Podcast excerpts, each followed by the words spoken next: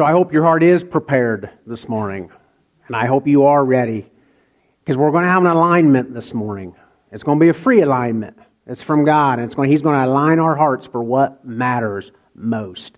Because everything that we've already prayed about and talked about this morning in just this little bit of time, the time is now, the hour is now. It's come for us to have our hearts aligned for what matters most in this world and keep our eye on the main thing amidst voting on issue one, amidst the war in Israel, amidst what's going to come next and after that, that our hearts are aligned for what matters most to Jesus.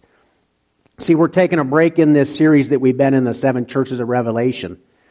And God knows what He's doing, as we know. And He put a message on my heart this morning that's a fitting break in the series because we've been talking about letters and words from God to the church. This morning, we're going to talk about words to God for the church. Timely. Those letters that we're talking about happen at a time where they're getting basically evaluated, commended, criticized for how they're doing. Well, how they're doing it what?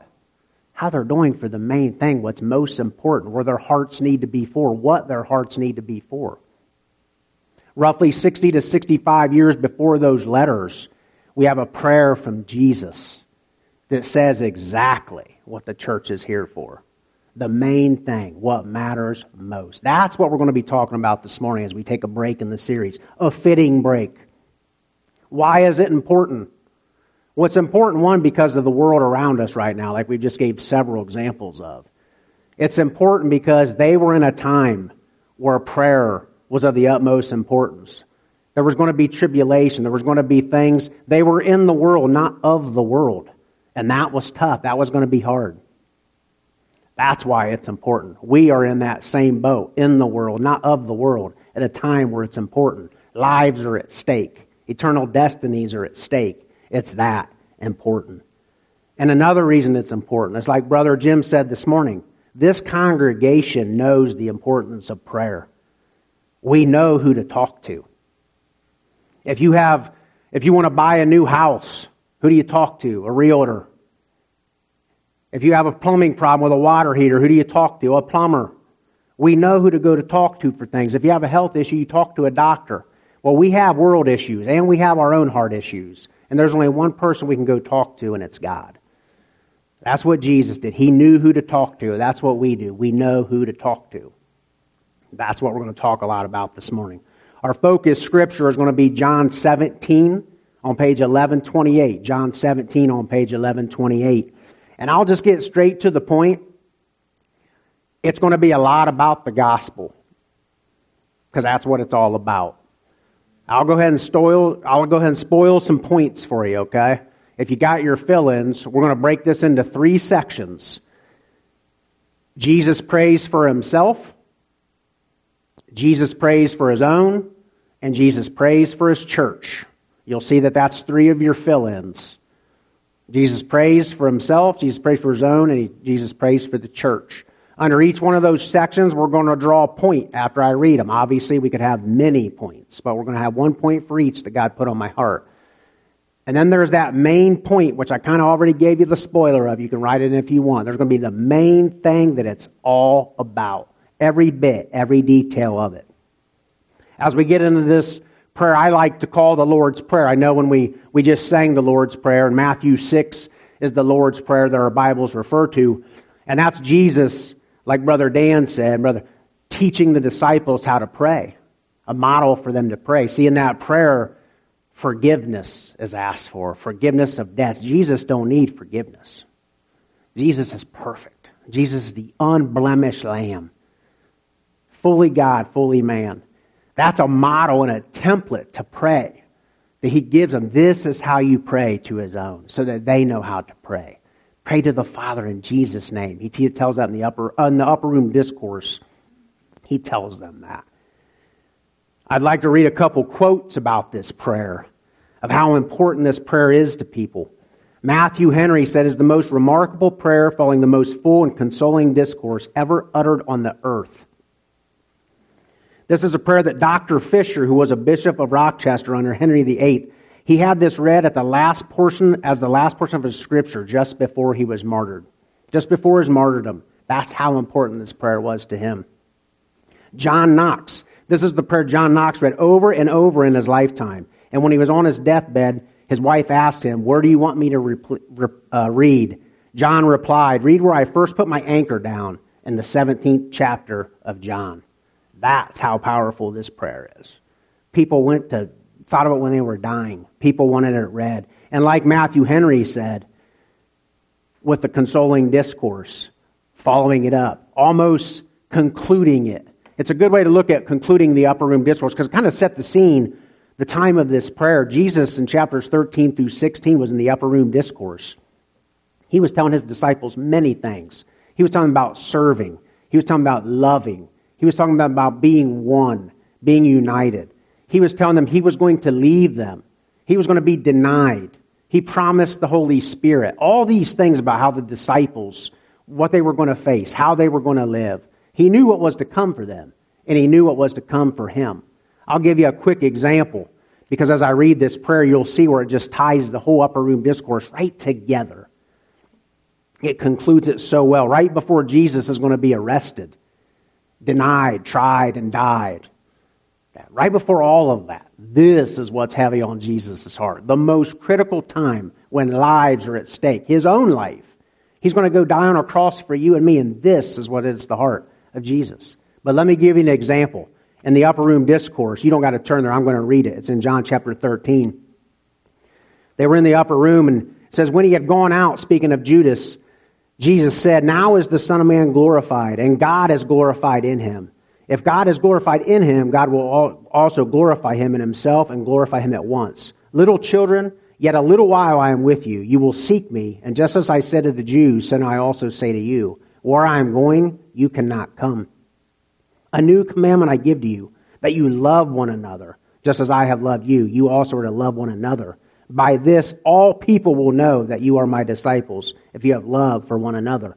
So you see glory in there. You see love in there. You see that they're going to be left alone in there, that he's leaving. You see all these things. You see un- being united, being one, love for one another. You see all those things in there.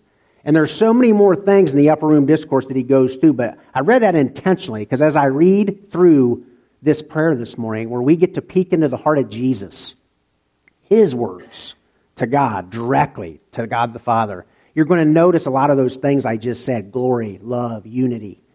You're going to see what's at the heart, and it all points to the gospel, to the mission. That's what it's going to be. And this is easy for us to get on board with this morning. Because just let me ask you have you ever had somebody do something for you that impacted you so much in your life? Maybe you were in financial need and they gave you money, really got you out of a situation. Maybe they walked through you, walked with you through a situation that was hard. Health problems, you were having a rough time in your life with something. They, somebody stood by you all the way and that impacted you. Maybe they did that for you.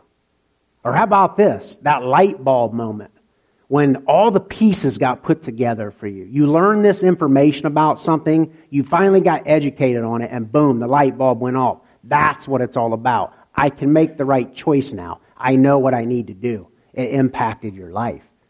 These situations like that. Or how about this last one? You learned something about something, and it touched your heart so much that you invested in it. You wanted to learn more about it. For me, that was the Holocaust the Titanic, Pearl Harbor. All those were these big issues. Why did they touch my heart? I asked myself. It's because lives were at stake. It was serious. It impacted me. Brother and sister, whenever, whatever that example was for you to get you tuned in on board this morning, somebody that impacted your life, you learned about something that impacted your life, the light bulb went off in your life. This prayer is all three of those in one. Because Jesus Christ died for you. He prayed for you. What other impact can you have than that? If that don't make the light bulb go off, I don't know what will. If that don't motivate us and fire us up, I don't know what will. See, we're going to learn more about his prayer this morning, and it's going to impact us because lives are at stake. Their lives were at stake. His life was at stake. Today, lives are at stake. It's easy, and all your eyes are focused on me very well right now. We're tuned in. This is important. This is what it's at the heart of Jesus Christ himself at a time when it mattered most? Do our hearts align with that? So I gave you, I got you on board. We set the scene. I told you how we're going to approach this with the three sections and the three points. So as I read John 17, I ask you, stay really tuned in this. If you don't have a Bible and you're listening to me, listen well. If you're going through the Bible, work. Let God work on your heart. Draw things out of this. Look for repetition. Look how, look how many times Jesus says the same thing in this prayer. Because really, he has one main thing in mind as he prays it. John 17, page 1128. When Jesus had spoken these things, these words, he lifted up his eyes to heaven and said, Father, the hour has come.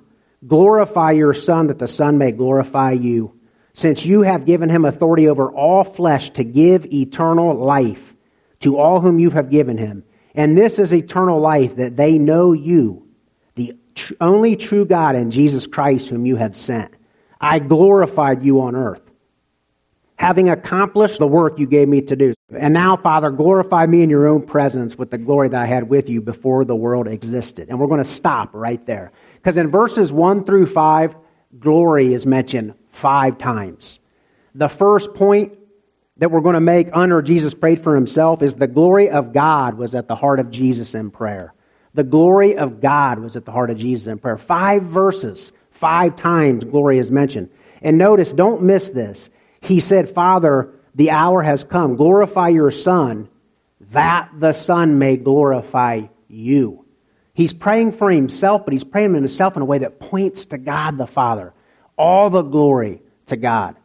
Do we pray like that? Do when I pray for myself and I pray for healing, if I pray for my healing of my broke leg, my broke heart, whatever in my life, am I praying in a way to be specific like Jesus is of why I'm praying? Glorify me, he said, that I may glorify you. I'm going to read this one more time because I want you to see something really pop out at you, okay? Look for the you and the your when I read this, okay? Notice how many times he says you and your. He says, Father, the hour has come. Glorify your Son, that the Son may glorify you, since you have given him authority over all flesh to give eternal life to whom you have given him. And this is eternal life, that they know you, the only true God, and Jesus Christ, whom you have sent. I glorified you on earth, having accomplished the work that you gave me to do. And now, Father, glorify me in your own presence with the glory that I had with you before the world existed. You, your. He's given glory to God the Father in everything that he prays for himself. I accomplished the mission that you sent me to do. See, do I pray for myself in that way? Of how I'm living my life? Am I being detailed as to why? God, heal my broken leg so that I can walk to church, so I can walk to people and share the gospel with them. Heal my head so I can think clearly about how to share the gospel with other people. Heal me from cancer, if that's in your will, so that I can point to you how mighty and powerful my God is. Do I pray like that? See, at work, the full time job I have, we have this thing called the MPS score. And what it is, is we do our job and then we get this feedback, kind of like the church in this series when we're getting this feedback this report on how they were doing of what they were supposed to do. Well, this report I get at work is how I'm doing my job at what I'm supposed to do. Do every detail of my job. This report goes to the company of how I'm doing. And when I think of this, I think of that. I think that report, for some reason, brings to mind how I represent my company, how I reflect my company. The name of my company, how do I reflect it? How do I represent it? See, how I live my life and the report for me in eternity and my mission on this, on this earth that God has put me here to do? What if I got a report on that? How am I reflecting the name of God? How am I representing the name of God? Is all, everything pointing to the glory of God in my life? How are you praying when you pray for yourself? Are you pray, praying specific? God, here's why I'm asking why I'm asking you. My job situation is tough. I'm asking about my job so I can use my job to glorify you in it. All things to glorify God, all things to advance the gospel. Notice the gospel in that first section. What did he say? I did what you sent me to do. I gave eternal life. And eternal life is that they know you, the one true God, and me whom you have sent. The gospel is in the first section as well. The gospel is going to be in the second section. It's going to be in the third section. That's what it's all about this morning. Let's move on to verse 6. I'll give you the point now. You'll see it as we read. Under Jesus prayed for his own, the point is the unity, sanctification, and security of Christ's followers was at the heart of Jesus in prayer. The unity, sanctification, and security of Christ's followers was at the heart of Jesus in prayer. Here's where I really want you to look for the repetition as I read this, too, and what sticks out. Because we could have so many points with this, but we're just going to use what God has placed on my heart this morning. Verse 6 I have manifested your name, he says. I have made clear your name to the people whom you gave me out of the world. Yours they were, and you gave them to me. And they have kept your word. Now they know that everything that you have given me is from you. For I have given them the word that you gave me, and they have received them and have come to know in truth that I came from you, and they have believed that you sent me. There's more of the gospel. I am praying for them. I am not praying for the world, but for those whom you have given me, for they are yours. He says right there, he says, right now I'm not praying for the world, I'm praying for my own. He says, All mine are yours, and yours are mine, and I am glorified in them. I am no longer glorified in the world and here you go. Here's where you'll start to see a lot of it, of the point. I am no longer in the world, but they are in the world. And I am coming to you, Holy Father. Keep them in your name, which you have given me, that they may be one, even as we are one. There's your unity. There's your security. While I was with them, I kept them in your name, which you have given me. I have guarded them. There's your security again. And none of them has been lost, except the son of destruction, that the scripture might be fulfilled. But now I am coming to you, and these things I speak in the world that they may have my joy fulfilled in themselves. I have given them your word, and the world has hated them because they are not of the world, just as I am not of the world. I do not ask that you take them out of the world, but that you keep them from the evil one. They are not of the world, just as I am not of the world. Here's your sanctification. Sanctify them in the truth. And what is truth? Read the next four words. Your word is truth. As you sent me into the world, so I have sent them into the world. There's the gospel. And for their sake, I consecrate myself that they also may be sanctified in truth. There's your sanctification again. How did Jesus pray for his own? He prayed for unity. He prayed for security. He prayed for sanctification. How do I pray for you? Do I pray for you, my brothers and sisters, just to heal you, just to, for you to get better and have a happy life? And absolutely, those are great requests. Those are good prayers. But I need to pray for you detailed as to why. Because you are children of God. And we are sent as Jesus Christ was sent. We are sent to advance the gospel. The healthier you are, the better you can do that. I want you healed in the will of God so that you can advance the gospel. That is why we're here. Jesus said the hour had come. He was getting ready shortly after that to say, It is finished. I asked some of us this morning, Is it finished? Are some of us not doing what we're called to do because we're comfortable? We want to stay in our lane. Is it finished?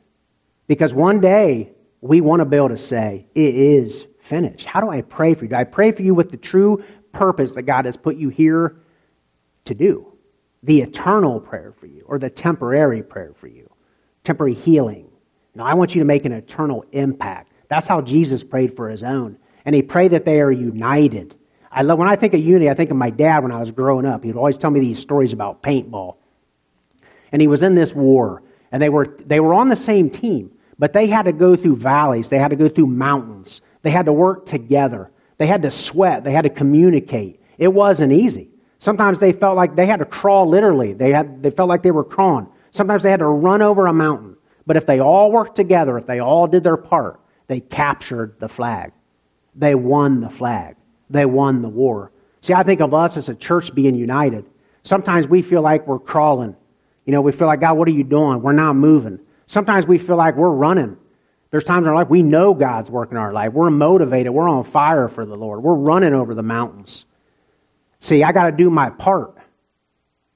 Even when I don't like it. It may take some sweat. It may take some crawl. It may take some running. But we have people to capture. See, for us, it's not a flag, it's people.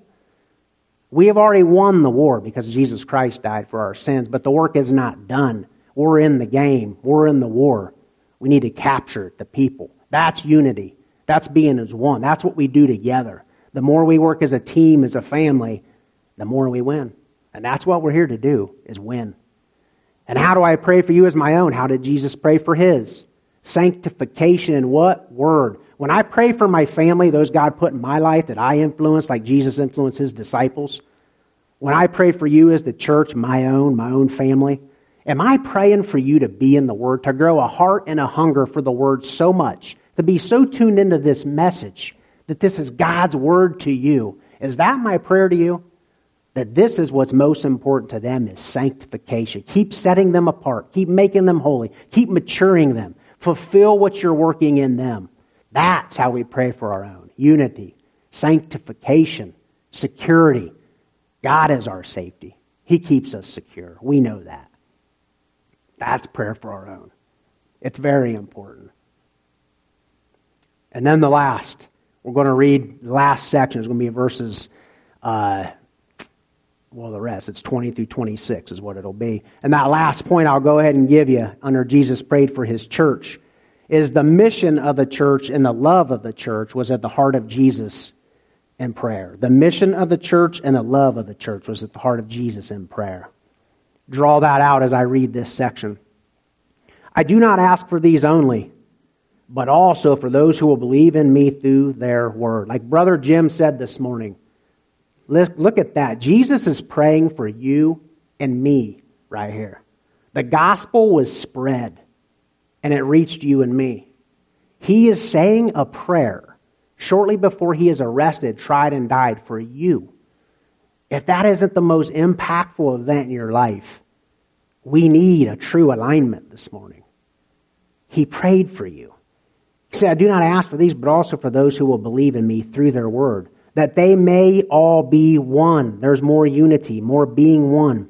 Just as you, Father, are in me and I in you, that they also may be in us, so that, here's the gospel, so that the world may believe that you have sent me. The glory that you have given me, I have given to them, that they may be one, even as we are one. I in them and you in me, that they may become perfectly one. Here's the gospel again. So that the world may know that you sent me and love them, even as you have loved me. Love of the church.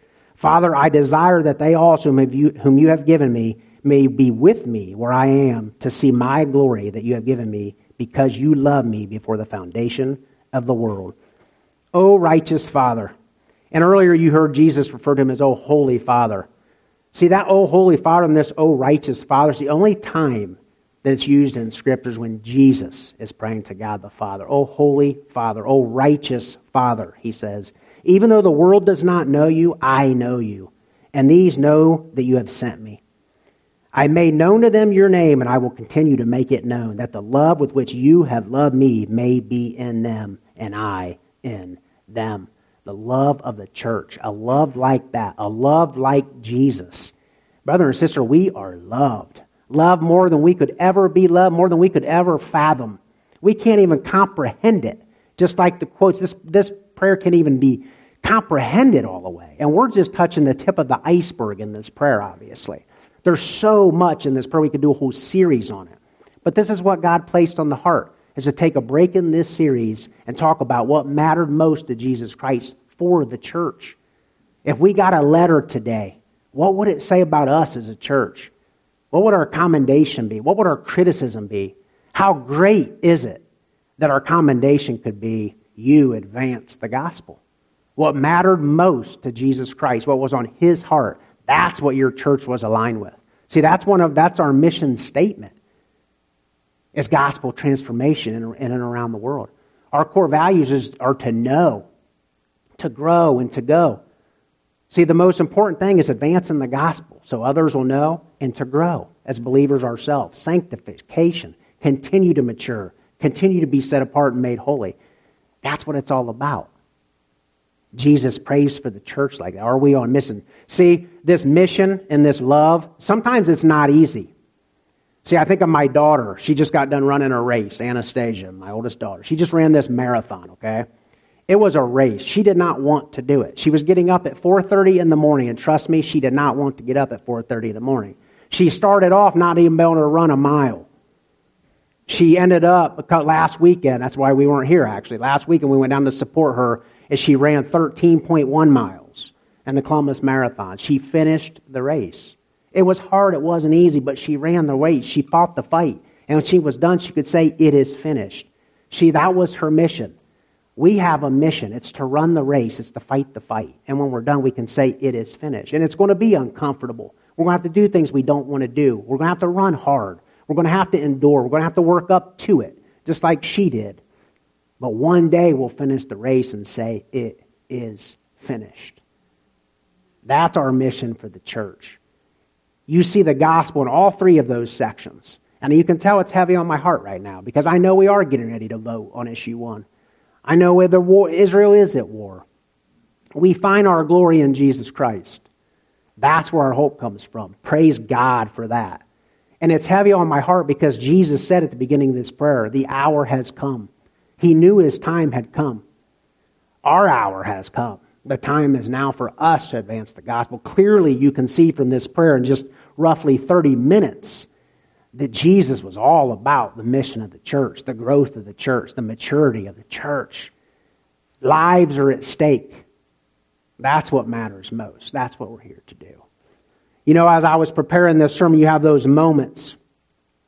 I don't believe in luck. I don't believe in coincidence. I think I believe in reason. There's a reason things happen.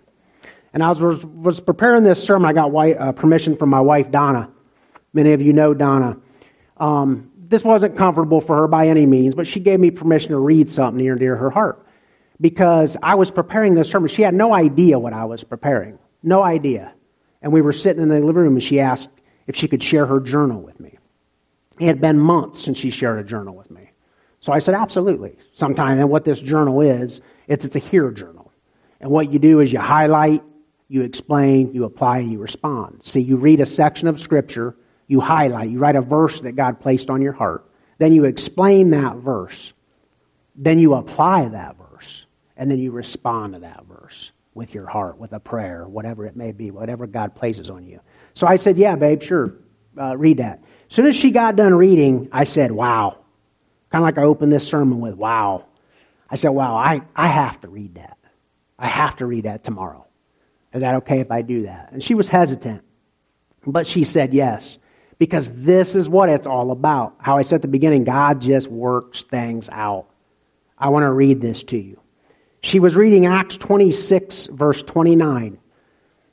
The verse says this I wish before God, replied Paul, that whether easily or with difficulty, not only you, but all who listen to me today might become as I am, except for these chains. So then she explains this verse. She says, During his testimony, Paul calls on King Agrippa's belief in the prophets to try to win Agrippa over for Christianity. King Agrippa then asks Paul if he thinks this is going to work so easily or quickly. Then Paul replies he don't care how it happens as long as faith is the end result. And that was his wish for everyone. Then she applies this verse. She says, "We know from Paul's teachings that he understood election and God's authority over salvation." He also understood that human power has no part in salvation, but that God's purpose was for man to spread the gospel. So, knowing this, that is exactly what Paul did. He worked for every soul, and he didn't care that it worked or how, or how easy, how hard, how slow, how fast it was, as long as the end result was faith. This is the true heart of an evangelist. Is this our hearts? Are we willing to work hard spreading the gospel and do whatever it takes, or do we shy away from our God given purpose because we fear the world and what they will think. How fitting for the sermon. This was her response Father, you already know that in the past I have been one to shy away, despite my belief in your Son. But by your power, you are working in my life to be more bold in my stance for you. Lord, I ask that you would continue to work in me to bring that boldness and hunger to share your gospel. That you would help me to recognize when and with who and give me the right way and words to bring others to faith. All for your glory in Jesus' name. Amen. So fitting for the sermon. Applies so much. That's the heart. That's the heart of our church. That's the heart of a child of God. That's what it's all about. I hope this morning, even if you believe in Jesus Christ, It was a simple, I, I considered it a simple message this morning that was just to the point of what it's all about, like sometimes we need to hear. Simple to the point. Why are we here? I hope for some of you, this aligns you. You're like, you know what? I do. This is what it's all about. I got to get my eye back on the main thing. I got to use every bit of me, every part of my soul to spread, advance the gospel. That's what I'm here for. That's what it's all about. And if you're in here this morning and you don't know Jesus Christ, you just heard this morning, Jesus prayed earlier in that prayer. He did not pray for the world, he prayed for his own.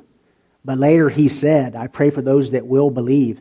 If you don't believe, you're of the world and you're not saved. You don't have eternal life. But if you believe, if you believe that Jesus Christ came to this earth, had an earthly ministry, did what he was sent to do, and he told us what that was this morning, so people would know the one true God and know Jesus Christ whom he, whom he had sent, to believe in them. Like Brother Jim said earlier, knowing is one thing, knowing in a way that you believe it, accept it, repent of your sins, you live it. That's believing. If you do that this morning, then Jesus prayed for you because you believe the gospel that he died for your sins. You believe, then you repent. You accept Jesus Christ as your Savior, knowing that he rose from the dead and conquered sin and death for you, and that one day, like Brother Chris said, he's going to return again. And he's going to do what he prayed in verse 23 we are going to be with him. We are going to share his glory. We are going to behold his glory one day. That's our joy.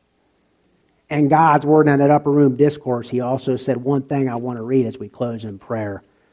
Because he was in the upper room discourse when he said this. It was chapter 15, verse 16 and 17. He tells his disciples, You did not choose me, but I chose you and appointed you that you should go and bear fruit and that your fruit should abide, so that whatever you ask the Father in my name, he may give it to you. These things I command you so that you will love one another.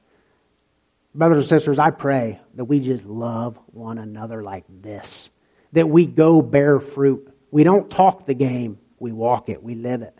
That's what we're here to do. And as we close in prayer, I want to pray how Jesus commands us to pray. Pray to the Father, and we ask in Jesus' name with the help and guiding of the Holy Spirit. Let us pray.